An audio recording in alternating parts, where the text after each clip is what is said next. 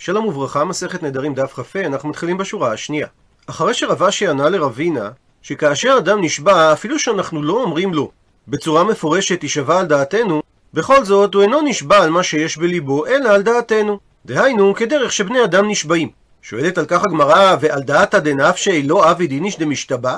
האם אדם לא עשוי להישבע על מה שהוא חושב באופן סובייקטיבי?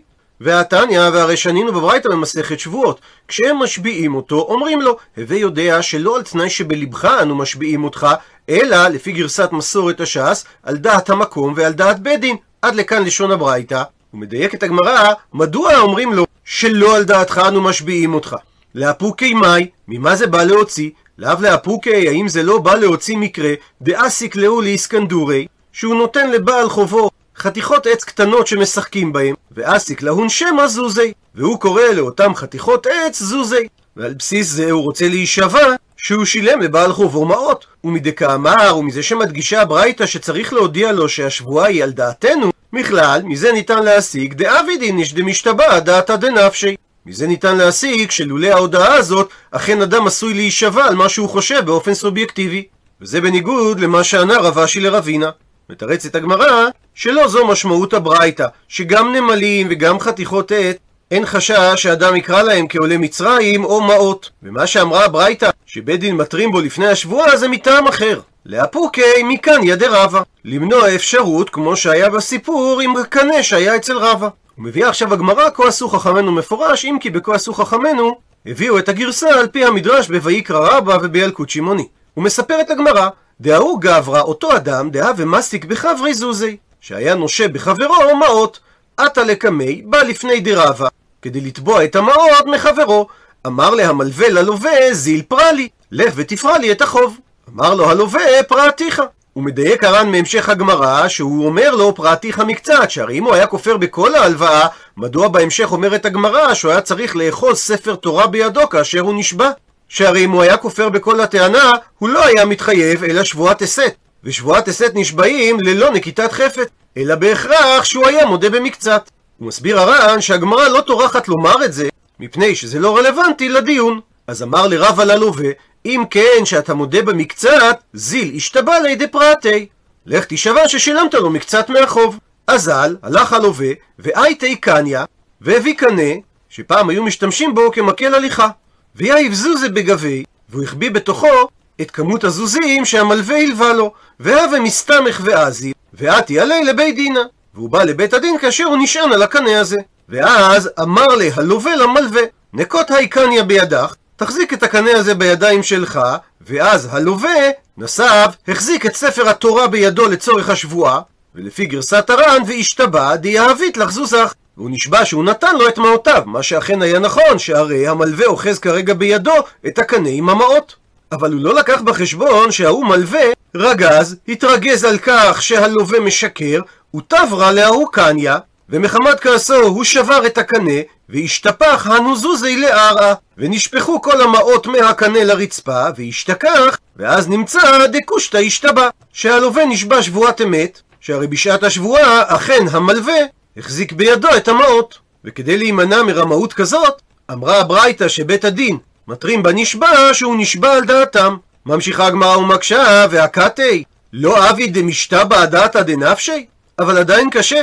האם לא עשוי אדם להישבע על סמך דעתו הסובייקטיבית? והתניא, והרי אומרת הברייתא במסכת שבועות, וכן מצינו במשה רבנו, כשהשביע את ישראל בערבות מואב, אמר להם, הבו יודעים שלא על דעתכם אני משביע אתכם, אלא על דעתי ועל דעת המקום, שנאמר, נקרא בפנים, ולא איתכם לבדכם אנוכי כורת את הברית הזאת ואת העלה הזאת. ואין משמעות הפסוק לומר שהשבועה היא גם עם הדורות הבאים. שהרי הדבר כתוב במפורש בפסוק הבא, את אשר ישנו פה עמנו עומד היום, ואת אשר איננו פה עמנו היום. אלא שמשמעות הפסוק שמשה משביע אותם על דעתו ועל דעת המקום, ולא כפי שאתם יכולים להישבע במחשבת לבבכם הסובייקטיבית.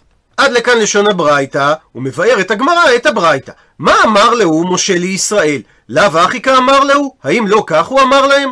דילמה, אולי, לפי גרסת הבח, אבריתון מילי, אתם תאהבו על מה שמצווה בתורה, ואמריתון, ואתם תצדיקו את עצמכם ותאמרו שהשבועה הייתה על דעתנו. ומשום אחי אמר לו משה לישראל שהשבועה היא על דעתי. ואם כך, לאפוקי מאי, מאיזו מחשבת לבבכם, בא משה רבנו למעט. לאו לאפוקי, האם זה לא בא להוציא ולמעט, דאסיקו שמא, שהם כינו שם לעבודת כוכבים אלוה, כך שמשמעות השבועה הייתה שהם התחייבו לשמור את כל מה שהאלוה, עבודת הכוכבים, ציווה אותם. ואם כך, אז מכלל דעביד איניש דמשתבע אדעתא דנפשיה. מכאן ניתן להסיק שיש מצב שאדם יישבע לפי הפרשנות הסובייקטיבית שלו. דוחה הגמרא שאדם לא נשבע על בסיס פרשנותו האישית, ושונה הדין של עבודת כוכבים שאיקרי אלוה, שהתורה מכנה אותה באופן מפורש במילה אלוה, דכתיב ובכל אלוהי מצרים אעשה שפטים. ולכן משה רבנו היה צריך להתרות בהם בצורה מפורשת. ממשיכה הגמרא ומקשה, ולישבע יתהון דמקיימיתון מצוות. מדוע משה רבנו לא השביע אותם שיקיימו את המצוות? אומרת הגמרא, כי אם כך, משמע מצוות המלך. כי אז ניתן היה לפרש ולומר שהם נשבעו לקיים את מצוות המלך ולא את מצוות השם. ממשיכה הגמרא ושואלת, ולישבע יתהון דמקיימיתון כל מצוות. אז אם כך, משה רבנו יכול היה להשביע אותם, שיקיימו את כל המצוות, אז זה גם מצוות השם וגם מצוות המלך. דוחה הגמרא, משמע בלשון כל מצוות מצוות ציצית. דאמר מר שקולה מצוות ציצית כנגד כל מצוות שבתורה. והראש במקום מביא את דברי המדרש תנחומה על הפסוק וראיתם אותו וזכרתם את כל מצוות השם שהמילה ציצית בגימטריה זה 600 ועוד שמונה חוטים ועוד חמישה קשרים סך הכל תרי"ג מצוות. ולכן גם אם משה רבנו היה אומר כל המצוות עדיין יכולים היו עם ישראל לפרש את השבועה על מצוות ציצית לבדה. אז אם כך ממשיכה הגמרא ושואלת ולישבע יתון משה רבנו יכול היה להשביע אותם דמקיימיתון תורה דוחה הגמרא שאם כך, אז משמע תורה אחת. והרי בהר סיני קיבלנו שתי תורות, גם תורה שבכתב וגם תורה שבעל פה. ממשיכה הגמרא ומקשה, ולישבע יתון דמקיימיתון תורות. אז שישביע אותם שהם מתחייבים לקיים את התורות. דוחה הגמרא שבמשמע של לשון תורות ניתן לומר שהם נשבעו על תורת מנחה, תורת חטאת ותורת אשם. ממשיכה הגמרא ומקשה, ולישבע יתון, אז מדוע משה רבנו לא השביע אותם דמקיימיתון תורות ומצוות? עונה הגמרא שעדיין הם היו יכולים לומר שתורות משמע תורת המנחה, ותורת החטאת ותורת האשם, ומצוות משמע מצוות המלך. ממשיכה הגמרא ומקשה, ולישבע יתון, או שישביע אותה משה, דמקיימיתון תורה כולה. דוחה הגמרא שגם במשמעות הלשון תורה כולה, משמע ניתן לומר שמשמעות הדברים עבודת כוכבים דתניא, שכך שנינו בברייתא, חמורה עבודת כוכבים שכל הכופר בה כאילו מודה בתורה כולה. ממשיכה הגמרא ומקשה, ולישבע יתון, אז מדוע משה רבנו לא השביע אותם, דמקיימיתון, עבודת כוכבים ותורה כולה. אינמי או גם יכול היה להשביע אותם שהם מתחייבים לקיים 613 מצוות. אלא אומרת הגמרא שהוא אכן יכול היה להשביע אותם באופן הזה רק שמשה רבנו מילתא דלא טריחא נקט. העדיף להשביע אותם בלשון עם אותה משמעות אבל שאינה לשון ארוכה הוא מביא הר"ן את השאלה מהסוגיה המקבילה במסכת שבועות, שאם משה קיצר בדבריו, אז מדוע הוא אמר, בנוסף לכך שהשבועה היא לא על דעתכם, שהיא על דעתי ועל דעת המקום. עונה על כך הר"ן, שהמשפט הזה נצרך כדי שלא תהיה אפשרות להפר את השבועה. ציטוט מהמשנה, אם לא ראיתי נחש כקורת בית הבד. ושואלת על כך הגמרא, ולא? האם אין מציאות של נחש כזה גדול? והא, ההוא חיביה, אותו נחש, דהא ובשני שבור מלכה, שהיה בימיו של שבור מלכה, שהיה מלך פרס, והוא היה בולע בני אדם. אז כדי לצוד אותו, רמו לי. תליסר עורבתא דתיבנה, זרקו לפניו 13 חבילות תבן שבהם נתנו בהמות וחיות ובנוסף לכך גם גחלי אש שהיו טמונים בהם, ובלע יתהון, והוא בלע את אותם חבילות והם בערו בגופו וכך הוא מת. אז מכאן הוכחה שאכן יש נחשים ענקיים. עונה על כך, אמר שמואל שהמשנה מדברת בטרוף. הוא מסביר התוספות במקום שטרוף זה מה שנקרא בלעז פלאטר, או בלשוננו היום פלאט. במשמעות של שטוח, רחב. ומקשה על כך הגמרא, אבל כולו נחשים מיטרף טרפה. הרי כל הנחשים הם שטוחים בבטן שלהם. מתרצת הגמרא, הגבות טרוף כאמרינן. שמדובר שאותו אדם נדר שהוא ראה נחש שהגב שלו שטוח. הוא מביא הר"ן סייעת על הפירוש הזה מהירושלמי, ששם משמע שהמילה טרוף הכוונה מרובה, ויש כלל שאומר אין מרובה בבריות, ואומנם יש אנשים שהם קצת מרובעים, אבל הכוונה שמבחינה פיזית אין בעולם הטבע חיה שהיא מרובעת. בבקשה הגמרא ולהתנה טרוף, מדוע לא נקטה המשנה בצורה מפורשת שהוא אומר שהוא ראה נחש מרובע? מתרצת הגמרא, מילתא אגב אורכי כמשמלן, המשנה רוצה להשמיע לנו הלכה נוספת בדרך אגב, דקורת בית הבד גבו טרוף, שהצד העליון של קורת בית הבד הוא מרובע ולא עגול. ושואלת הגמרא, למאי נפקא מינה? איזו השלכה מעשית יש למידע הזה? עונה הגמרא למקח ומימקה. לומר לך שהמוכר קורת בית הבד לחברו, איגה בו טרוף, אם הקורה היא מרובעת אין, אכן המקח קיים, ואי גב הקורה לא מרובע, אז המקח לא קיים. ואולי ניתן להסביר שהסיבה שהקורה צריכה להיות מרובעת, כדי שאם רוצים לשים משקל נוסף על גב הקורה, ניתן יהיה לשים אותו. הפכנו דף, והמשנה מפרטת מהם נדרי שגגות שאמרה המשנה בתחילת הפרק שהם מותרים מעליהם בלא התרת חכם. ומביאה עכשיו המשנה ארבע דוגמאות לשגגות. הדוגמה הראשונה, שבשעת הנדר הוא היה שוגג, כגון שהוא אמר, קונם, אם אכלתי ואם שתיתי, ונזכר שהוא כבר אכל ושתה. דוגמה שנייה, שאומנם בשעה שיצא הנדר מפיו הוא לא היה שוגג, אבל בשעה שהנדר היה ראוי לחול, הוא היה שוגג. שהוא אמר קונם שאני אוכל ושאני שותה, ושכח ואכל ושתה. דוגמה שלישית שהשגגה היא בסיבת הנדר, שהוא אמר קונם אשתי נהנית לי מפני שגנבה את כיסי ושהכתה את בני, ונודע שלא הכתו ונודע שלא גנבה.